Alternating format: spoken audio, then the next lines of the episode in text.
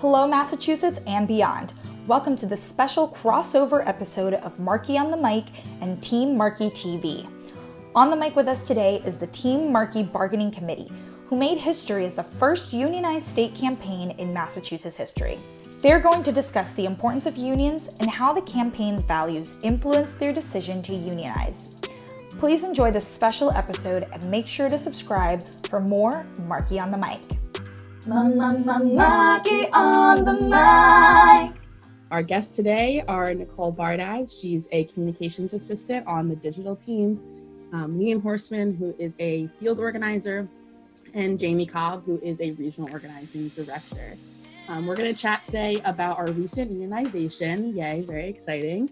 Um, what inspired them to join Team Markey and how all of our lives have changed since the COVID 19 outbreak began. Yeah, so um, my name is Adriana. I'm a communications assistant. Um, if you want to hear more about me, watch Team Markey TV episode one. Um, but today I'm co hosting with Olivia, our digital media producer. And first, let's talk about the union, um, meet the staffers who are joining us. Um, the Ed Markey for US Senate campaign became the first Massachusetts statewide campaign ever to unionize.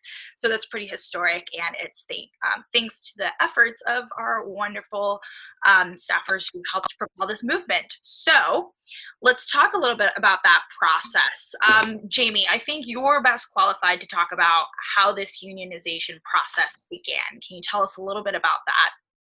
Yeah, so um, I got on this campaign um, back in September, and I had actually come from a campaign that was in the process of unionizing, um, and it just felt like like this is you know Ed Markey has been such a staunch like supporter and a leader in labor movements like he came from a labor family and i just felt like if we we are a campaign that we like our, our, our campaign that campaigns how we want to govern right? Like we support the labor movements. We were out um, on picket lines with the teachers bringing coffee and donuts and things like that and it just seemed like the right move for the campaign and you know campaign workers we work really long and stressful hours and you know after talking to a lot of the staff, it just seemed like the best way to go um, versus everybody, you know, trying to get what's best for them. Like, let's do what's best collectively for the group.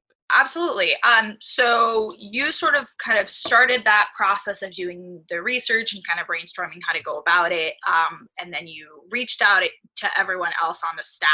So Liam and Nicole, why were you inspired to unionize just as staffers what yeah. what really kind of made you want to unionize yeah so i can so on my actually my second day of work um, i got a text message from jamie uh, that was hey um, i know that we just met we're having this call tonight about this thing that we might want to do just jump on um, and so on my very second day on this campaign i got on this call and we were talking about you know, do we want to unionize? How do we want to do it? How do we do it in a way that's positive for us, that make sure that it's not um, like an affront against our managers, that it's just making sure that they know that we just want to live our values, that we have certain things that we need to stand up for. Um, and so I had come from a campaign before. So my first campaign and I posted this on my social media after we unionized. This is one of the reasons I was really excited. Is so my first campaign,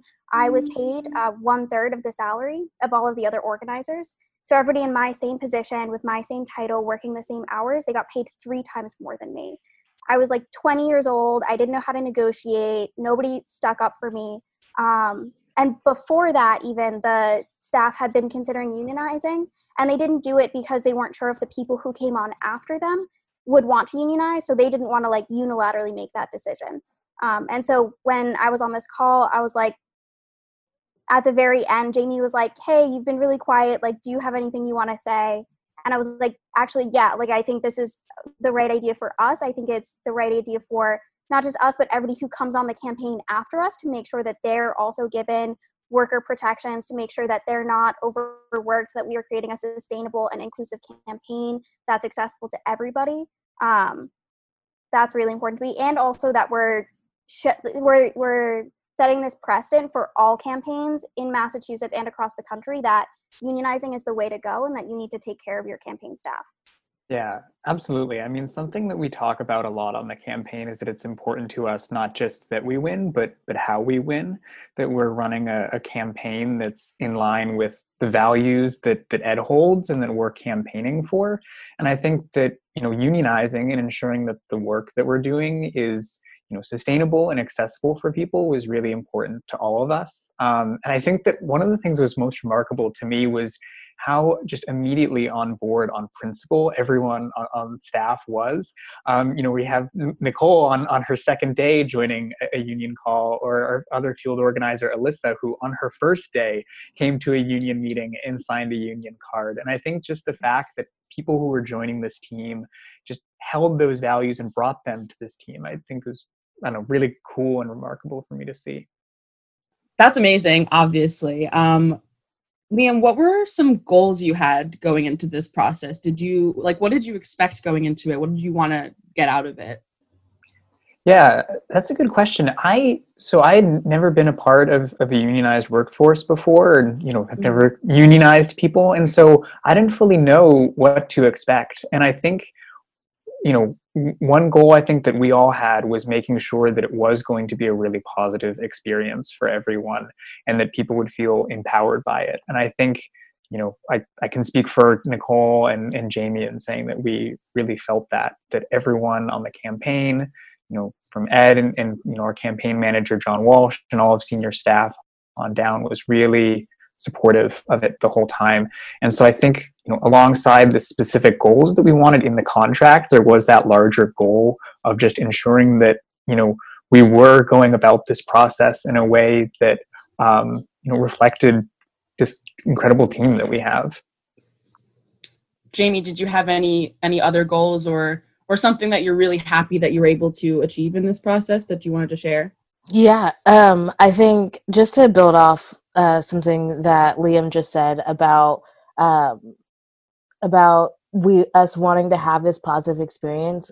Like the the first the first like meeting that we really had um, with like senior staff they were so excited they were so proud of us and they just were like repeatedly said like this is going to be great like i am so proud. This is such a reflection of the kind of campaign that we're building. Um, and so you know like uh, we wanted to keep that momentum. Um, a big thing for me is i'm a single parent. We have two two other single parents um, on the field team. Um, and my my big thing was making sure that like you know we had healthcare coverage for our kids that was like that reflected the values of you know ed being a, a big supporter of medicare for all um, and so you know one of our big things was we got 100% of dependent coverage and for me that is so huge and like i haven't and i'm going to today to go sign my kid up for healthcare because you know we just moved here so she didn't have it and now i'm really excited about it. Um, so yeah so that was that was the biggest that was a big win um, and just the experience was was really amazing. That's so exciting. I'm just i'm so happy about this. Um i know for me uh the the days off setup has has been really exciting to think about. I just think that with that we have done a small part maybe but hopefully a, a large part in shifting like campaign culture you know? There's such a such a culture of just you know workhorse and and you know really burn getting burnout you know? So i think the days off uh, implementation is is going to be really good to combat that and i think it's really important. What would each of you like to tell workers um, campaign workers or or workers in general? You know it's may day as we record this international workers day. What would you like to say to workers who are thinking about unionizing themselves? Um, jamie if you want to start go ahead. Yeah. Um, i would say do it you know like and it's gonna be this nerve-wracking process of like you always think what what are my bosses gonna do? Well, how are they going to react? Are they going to get retal are we going to get retaliated against?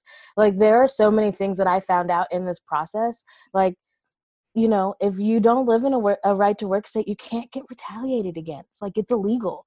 And mm you know this is it's going to be what's best not only for like you as a human to to be in a union but for everybody involved for the people that are going to come after you and for the people that are already there now that you see are struggling. Uh, it's it's a good thing to be able to have a strong voice in your workplace. So do it. That's my advice. Nicole yeah. do you have anything um, you'd like to tell potential unionized workers?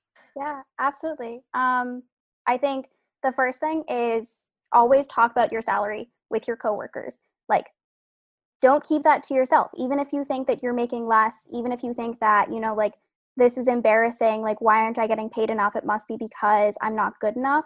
Share that with your coworkers and they will help you. And you can stand together and you can demand more money or you can demand whatever you need. Um, and so I guess like all my little like anecdote from where we like started this unionization process.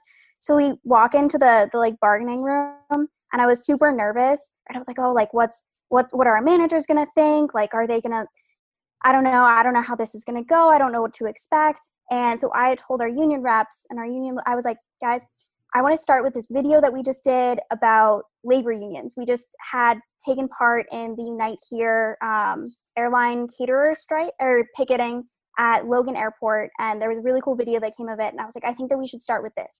And we were like, all had to do that until our manager, so our, until the campaign manager John Walsh just started quoting what the senator said in that video, um, which is that you can't just ask for your, your, your rights; you have to take them, and that he was really proud of us. Um, so that's what I have to say. Don't ask for your rights; take them. Absolutely. Like I just for anyone who's thinking about unionizing, I would just want to emphasize how immensely empowering the process is. Like I was thinking about the first time like all of us were sitting around the table together in in the Teamsters hall uh, and you know we asked what what do we want? You know, what do we need to do this work um, successfully and, and sustainably. And it occurred to me that we don't often get the chance to ask that of ourselves in a professional capacity. Like, what do we want and, and what do we need? And to have the chance to not just ask that question, but then advocate for it. And then for, you know, campaign management and senior staff to respond by saying, yes, you know, we are proud of you we support you let's talk about how we can make this happen like that was just really remarkable and i think that you know every every worker should have that experience yeah and i one last thing to add on is um i mean just building off what liam said the solidarity in our team now is incredibly strong um like we learned a lot about ourselves and what our coworkers need to be happy, sustainable, successful people. And even if going into this contract, right, there were certain things that, you know, not all of us are on the campaign health insurance because, I mean, I'm under 26, right? So I'm still on my family's health insurance. But we're not fighting for ourselves, we're fighting for every single person on this team. And to have everybody know that we're all, we all have each other's backs, we're all looking out for each other, we're all trying to make this campaign to make our team and just campaigns in general like a a better more inclusive space. That was really incredible and i think we came out of it a stronger just a stronger workforce than before yeah i definitely feel a sense of camaraderie that um, it was certainly there before but it's even stronger now and sometimes you know our team is so big it's really hard to connect with everyone so this kind of really provided a pathway to further connect so we thank you all for kind of taking the lead on, on this unionization process. You guys were integral components. We're going to take a short break, so enjoy this message from Ed Markey about our campaign unionizing. Congratulations, Team Markey, on organizing a union. My father was a union leader. He always said that it's unions that make our country great. And with this union, it will make our grassroots organizing even greater than it has been uh, because you're out there advocating for a Green New Deal, for Medicare for all, to make sure that every family in our country is able to maximize their God given abilities. Unions make that possible. Congratulations. Welcome back to Team Markey TV. Now I'd like to talk to these incredible organizers about uh, why they got involved with Team Markey, how they ended up on this campaign. Um, Liam, let's start with you. How did you get inspired to join Team Markey? Tell us how you got here. Yeah. So, when I was thinking about next steps that I wanted to do on a campaign, I knew I wanted to work as part of the climate movement in, in some way. And, you know, when this primary emerged in Massachusetts, I thought, you know, what what better way to help not just the national climate movement, but the climate movement specifically in, in Massachusetts and in the place that I know than, you know, reelecting the co-author of the Green New Deal. So I think climate was my entry into Ed's work, but in working on the campaign, I've learned about just all of the other really remarkable things that Ed has been a part of that I didn't know about before. You know, in particular, telecommunications, not just in terms of his work on net neutrality, but ensuring that you know, public libraries have access to Wi-Fi and that students through their schools can help get Wi-Fi at home and ensuring that everyone has access to the internet. And you know, whenever I talk with people about Ed, I always have to stop myself before I just go on and on and start listing all of his accomplishments. But, you know, I think like being on this team has just, you know, further deepened the commitment um, that I have to to him and to all of the, you know, progressive policies that he stands for.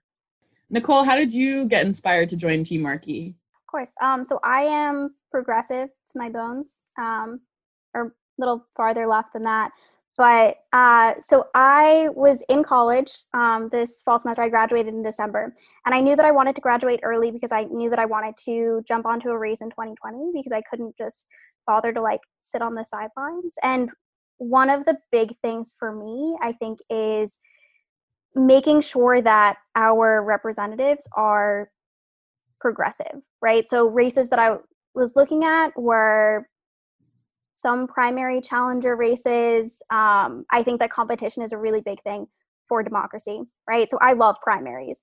Um, and so I also came from a field background. I've worked with John Walsh um, numerous times. So John is our campaign manager. He is one of my favorite people in this world. Um, he's the probably the one who taught me the most about organizing and who taught me that organizing and campaign work is about caring for people.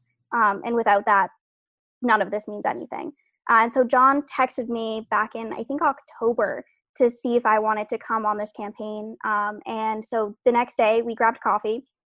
And I thought it was just gonna be like an informal conversation. I thought we were just gonna like chat about what he was doing and like how college was going. And I sat down and um, he started talking about Ed and uh, talking about, he was like, Oh, have you seen the desk ad John, what what desk ad? What are you talking about? And he was like, Well, like little do you know that Ed Markey, um, who like there's the phrase like he's not a he's not a show horse, he's a workhorse, right? Like Ed Ed is Ed. He doesn't get all that much attention. And so I didn't know all that much about him, um, other than I'd seen him around a bit. He was like, Well, like you should know that so when Ed w- first got into this into the state house, he stood up to the state house bosses he put forward the like single biggest criminal justice reform bill in like at that time um, and he was disciplined for it. He got his desk thrown out into the hall. He took his friends into the state house. They made an ad. Um, that was i'm sure you've seen it. The bosses can't tell me where to sit or yeah the bosses can tell me where to sit but they can't tell me where to stand. And that's the mantra that Ed takes into everything. He's not afraid to stand up for working people. He's not afraid to stand against um, even the Democratic establishment or against Mitch McConnell or against Trump or against corporations like BP and um, other big corporations. Right. And so that's something that I love that he is just this righteous fighter. Um, and so at the end of the conversation, I was like, well, okay, this sounds great, but why, why should I choose Markey over everybody else? And it's because there really isn't anybody there really isn't anybody else that's doing that work for so long all the time. There is nobody else that was standing up in the 19 in 1970 1980 fighting for climate change and has stuck with it to this day. There was nobody else that was that helped create uh, protections for disability workers like long long before this was like a real conversation right all of these things he's been fighting for forever and we need to keep him in the senate now more than ever. Absolutely. Uh, jamie do you want to tell us um, what inspired you to join team markey?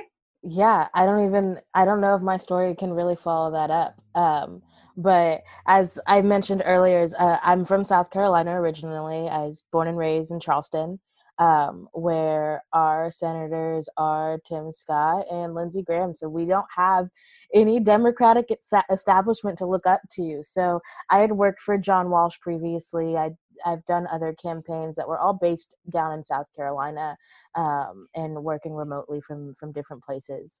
Um, and so I got a call that was like, "Hey, I know you're doing presidential stuff, but what about this Markey guy?" And I was like, "I don't know who that is. I'll look into it." And you know, part of you know talking about living in the South and living in such a red state is you know you you you think about like the racism you think about all of that but what you don't think about is how like deeply seated and deeply rooted that is in every other you know issue so a big issue for me that i have been fighting for since you know I've been in politics for the last four or five years was gun violence prevention. So I was um, in high school, my junior year, the first time one of my friends got killed. Um, he had left a party, um, and instead of driving drunk, he decided he was going to pull into a parking lot and sleep it off and wait until the morning. Uh, someone was trying to steal his car and saw that he was sleeping in the back seat and shot him. Um, and then two years later, we had the Charleston Nine shooting, uh, where Dylann Roof came into a historically black church uh, and killed nine African Americans, including the activist that was um, the leader of the church, the pastor. And then um, in February of 2018, my best friend was killed by her boyfriend. Uh, so for me, gun violence has just been like a huge part that has like a, of my life that has like affected me and got me to this path. But it's also like something that I really truly care about um, and you know ed passed a lot of like really great criminal justice reform bills and a really um, and really amazing like gun violence prevention legislation um, and so that's what brought me here was the mass act that he wrote which basically um, takes all of Massachusetts's Massachusetts uh, legislation around gun violence prevention and puts it in place on a federal level. And his research into uh, and the I think it was twenty billion dollars that he got put into the CDC to research gun violence as a public health crisis. So I came here to continue to fight for him because you know we need someone who is going to be that progressive, who's going to be, um, you know, an enemy of the NRA. And my favorite quote is, you know, he's going to make the NRA not relevant anymore. Uh, so that's that's why I'm here, and that's why I came. Thank you for sharing that, Jamie. I know a lot of us have personal reasons for supporting Ed, and I think that's part of what makes our team so passionate. Um, we're going to take another little short break. Um, when we get back, we're going to talk about how all of our lives um, and our roles on the campaign have been affected by this pandemic and how we've been adapting to that. So stay tuned. We're taking a short break now to share a story about Ed's work holding BP accountable for the Gulf oil spill. There was a huge accident in the middle of the Gulf of Mexico. BP was responsible. I was the chairman of the committee with oversight over uh, the climate and over energy. And so on the first day, BP said it's a thousand barrels a day. On the second or third day, they said it's 5,000 barrels a day. Then somebody called me and said, you know, it could be a lot bigger than that. And BP actually has like eight or 10 different camera angles underneath the ocean looking at that spill. If you could get a hold of those camera angles, we could broadcast them and then we could measure how much oil is coming out. And so BP fought me. Finally, I told them, You don't have a choice. You're going to give me all of those camera angles. And we popped it up on the website of uh, my committee. And all of a sudden, the entire web for Capitol Hill crashed because that's how many people went to that site immediately in order to see what was going on. And then scientists at Woods Hole, scientists out at Scripps in California, they measured it and they said it's 60,000 barrels a day of oil going into the ocean all day, every day. And so the reason that BP cared, of course, is that they had to pay triple damages for every barrel of oil per day. And it was going to cost them $5 billion, $10 billion, $20 billion in fines. So they were hiding it from the American people while despoiling the Gulf of Mexico. So we called it the spill cam. And it's the spill cam that blew the whistle that then ensured that the federal government would move in, take it out of the control of BP, and begin to solve that problem because the magnitude of the response has to be equal to the magnitude of the problem. And when BP said it's only 1,000 barrels a day, it didn't seem so big. At 60,000 barrels a day, we needed the federal government to come in and just to mandate what the solutions were, to put something together in order to protect our environment. I'm very proud of what I did to put, shine the spotlight on it, to put the pressure on BP, and by the way, uh, the federal government, to be able to shut that down before it did any more damage to our ocean, to the fish, to everything that was being unbelievably, catastrophically damaged and ruined in the Gulf of Mexico. So we don't want to repeat that again. Unfortunately, with Donald Trump, we run the risk of someone who's going to turn a blind eye again, do the bidding of the oil industry, and as George Santayana said, those who do not learn from history are bound to repeat it. And I think Donald Trump is setting up a situation where, unfortunately, we may repeat the very same environmental mistakes that were made in the past. So we are back and we're going to talk about uh, relational organizing. That's what our campaign is all about. Uh, we like to interact face to face with voters, and this was inspired by Senator Markey. He loves to talk one on one with voters, and so that's how we built our campaign. Um, but because of COVID 19, we obviously can't do that anymore. So let's talk to our guests about how this has changed their work life. And I think we can start off by just briefly explaining what each of you do is part of the Ed Markey for US Senate campaign. So Liam, do you want to kind of give us the a general overview of what your role is on the team? Yeah, so I'm the field organizer for Metro West and parts of Middlesex and Worcester counties. So there are 26 towns that I'm responsible for organizing and making sure that you know we have supporters who are you know, mobilized and active and, and, helping our campaign and, and making sure that they can take on leadership roles of their own in, in their communities. Um, and so, you know, before the pandemic hit, most of our work was focused on getting ready for town caucuses and ensuring that, you know, supporters ran to be delegates and, and were elected as delegates to support Ed at the state convention. Um, but, you know, since the pandemic, obviously all of our work has become remote.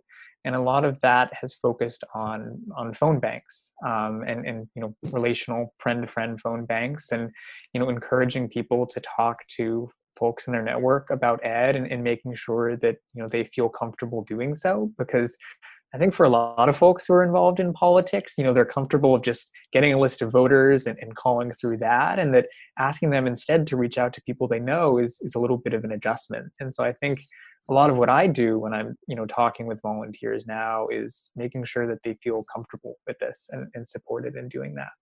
Absolutely. Um, Jamie, give us an overview of what what it's like being a regional organizing director.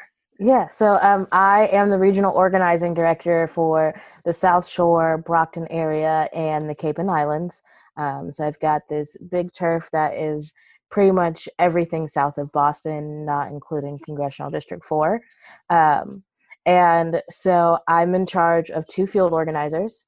Um, and we have split our district into three areas and i do very similar things to that liam does as i'm mobilizing volunteers um, i spend a lot of time organizing caucuses but i'm also um, training and providing support for my organizers on the ground um, so I, you know, I do I do a little bit of everything. I'm an organizer, but I'm also, you know, the person that my field organizers come to whenever they have questions or problems or needs. Um, and you know, that's that's what I do. So how has it changed since I've been home? Um, I am also now a getting a master's degree in education. um, I have started homeschooling uh, my kid um, with this remote learning I thing. thought you were serious for a second. Me too. Me too. what? Yeah, I was like, Jamie, it's there are only 24 hours in the day.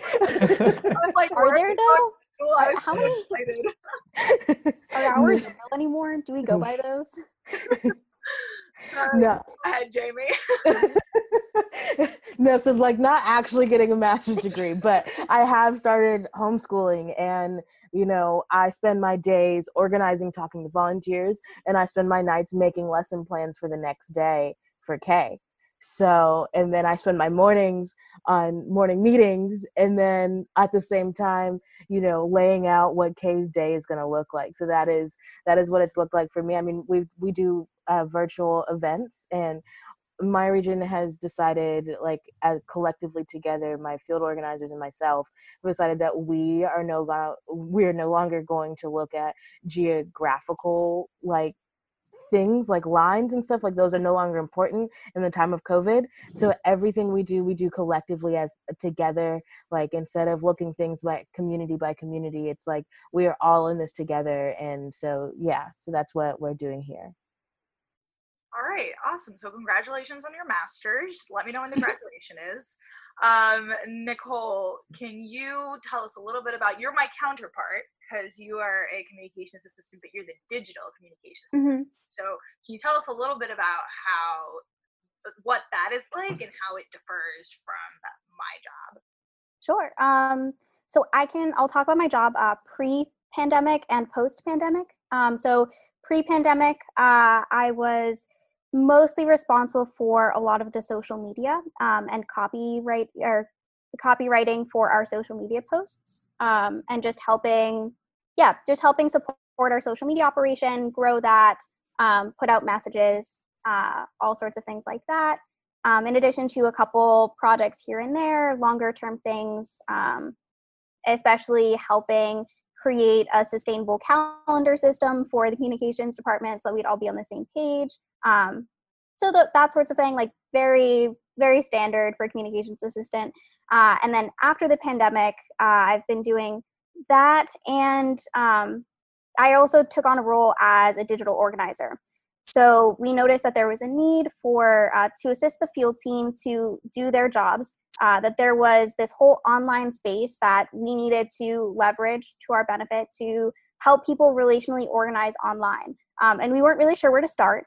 Uh, and so I started putting a few of those plans in place. I've helped build a Slack um, for our volunteers, which is going really well. It's a really great community space. Everybody's really positive and enthusiastic. Um, so for anybody watching, join that if you haven't yet. Um, we built out a Facebook group so that our volunteers can stay in touch with our team. Um, and I've just been assisting on various projects here and there, in addition to doing all of the stuff that I was doing before. So, social media, uh, copywriting, and all sorts of things like that.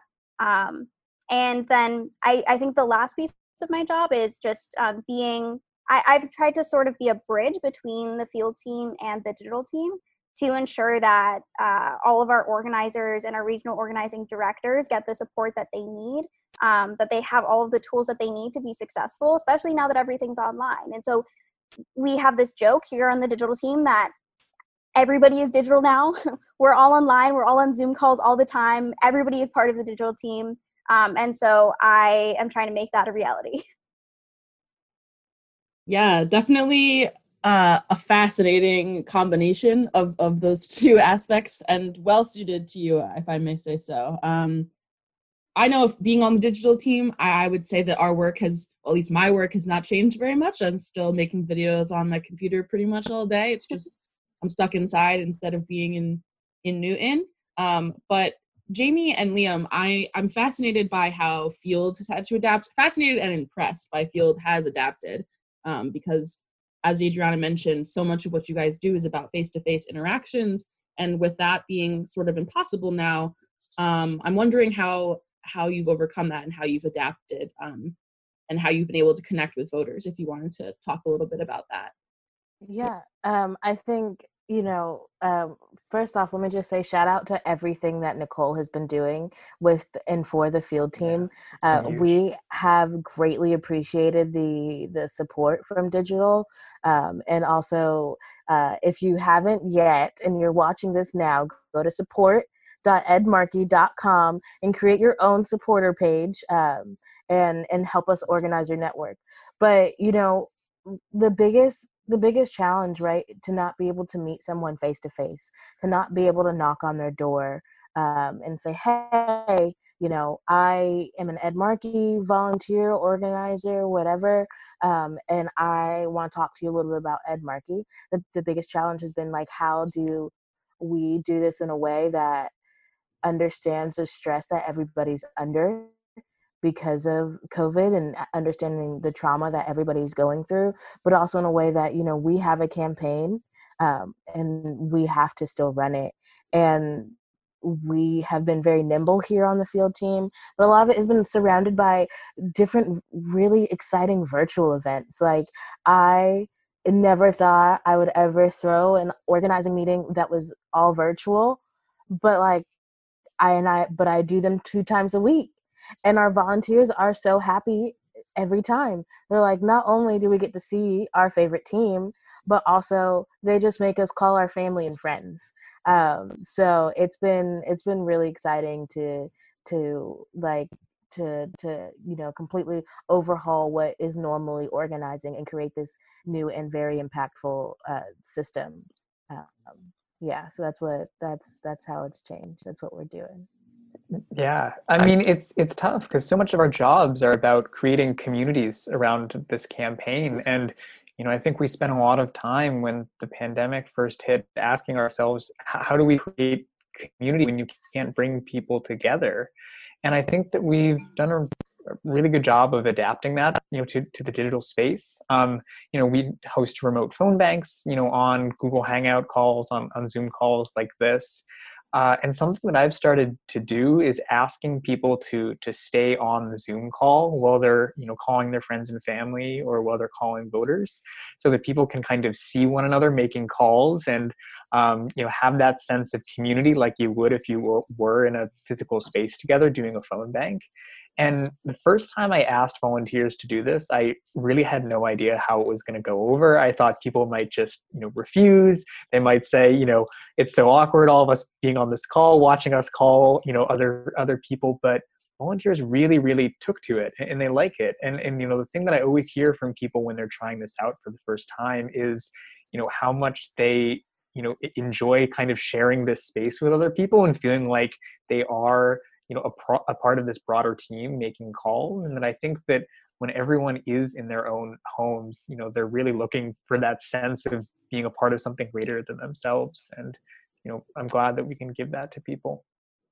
If each of you would like to share um, an opportunity that you found obviously this pandemic has been um, a massive massive tragedy and every day brings more horrible headlines. Um, but I know that it's been um, a creative opportunity, I would say, for the digital team. We've been forced to get more creative, hence, uh, you know, Team Markey TV and posting everything on Zoom.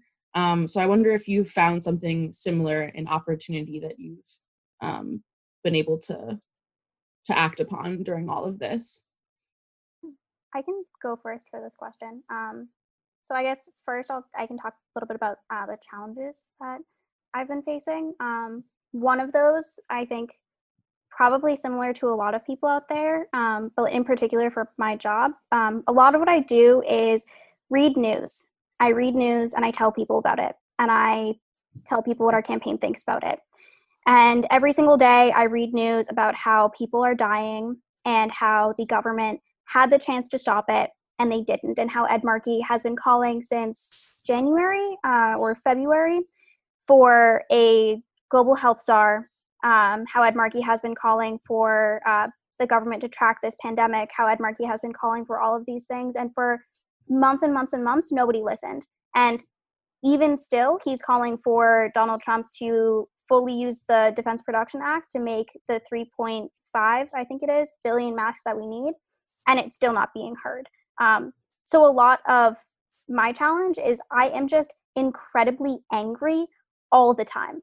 Um, and I think that does kind of take a toll on my productivity a little bit. Is I mean, it's it's hard. It's hard to look at what's happening and still work through it. Um, but there's an opportunity there, uh, which is, I mean, you've all probably heard Ed Markey's phrase, which is um, don't agonize, organize. Um, and I've really, really internalized that. Maybe I don't know too much. um, and I mean, so there's there's an opportunity to use this to look around and say, well, now all of the injustices that are happening that have been happening for years, all of this, the systemic injustices, systemic racism, um, environmental racism that's contributing to communities of color facing the brunt of this crisis, right? We are seeing that here in Chelsea. Um, that low income people don't have the support they need, all of these things, there's an opportunity for us to have these conversations um, and provoke these conversations that people to think about it and listen over. We can start putting the groundwork in place or we're even putting the groundwork in place now to rectify this so that our society will come out of this stronger and more resilient than before. Um, so that's one opportunity. Um, so that's like that's a that's a bigger one that i've been thinking about a lot. Um, the other one is uh, i just i mean because we're all online now right? So like we used to be in our headquarters um, and the digital team we existed in our little like cave studio olivia knows there was no natural light. It was like maybe like a like a five foot by like ten foot space. We were really cozy maybe a little bigger. Um we were really cozy but i didn't get a huge chance to interact with the rest of the team. Um and so one like really huge thing about this is because we're all online all of those geographic barriers are really broken down. Um, and so i've really enjoyed the opportunity to get to know our field team in different parts of the state, to get to talk to the people that I didn't talk to before, and with them build these programs that I wouldn't have had the opportunity to build before because I just didn't know that I, I, I didn't have the opportunity to talk to them and have these like creative brainstorming sessions about like, well, what do you need?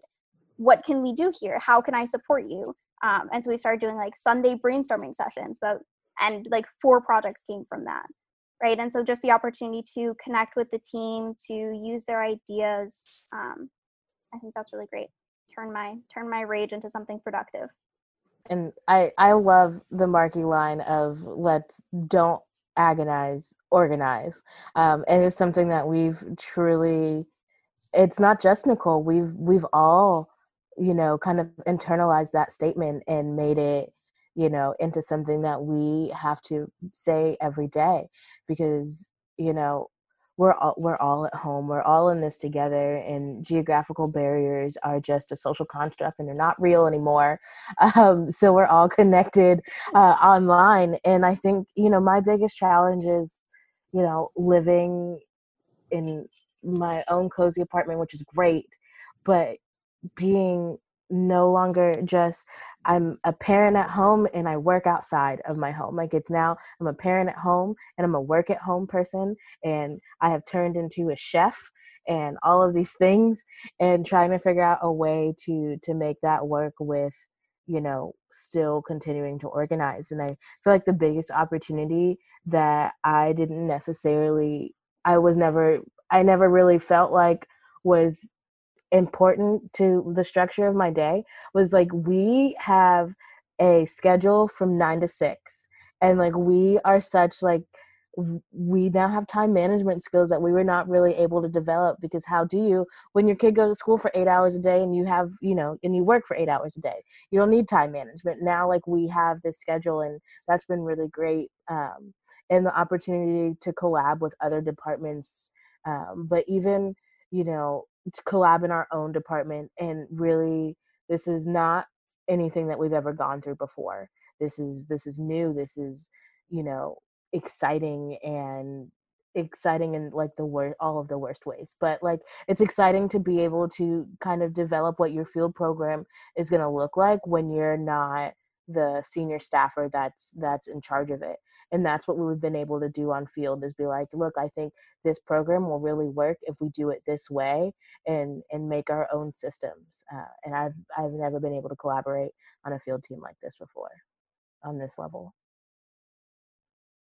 Yeah, I mean, I, I think our team has been, you know, not just in field, but in, in digital and in all the different de- departments of our campaign, have been really good at taking challenges and, and turning them into opportunities. You know, I think signatures is, is the one that comes to mind, where you know, in a normal campaign, we would gather signatures just by going to events, you know, doing a lot of things that we are already doing, but you know in the moment when you can't stand outside of a supermarket and grab signatures that becomes you know a, a, real challenge in a way that it wouldn't be under normal circumstances but we turned that in, into an organizing opportunity and you know mobilized volunteers around getting people to sign a piece of paper and, and mail it back to us and i think it it just ended up being vastly more successful than any of us anticipated when we started you know we needed 3,000 signatures by mail, and we ended up with 23,000 um, and counting. Uh, they're still coming in,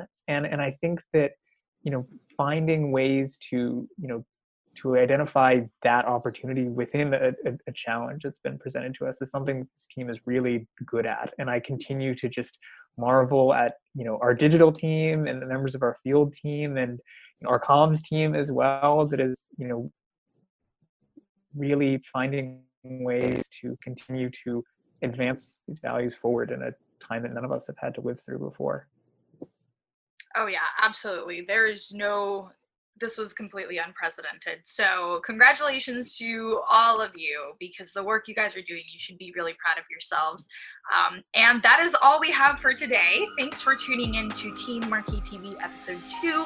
Be sure to check out episode one and be on the lookout for more content from Team Markey TV. And to get involved with our grassroots movement, be sure to visit edmarkey.com. You can also visit support.edmarkey.com to create your own supporter page and also follow us on Twitter and Instagram at EdMarkey. Stay safe and stay healthy, everyone. Bye. Bye. Bye. Bye.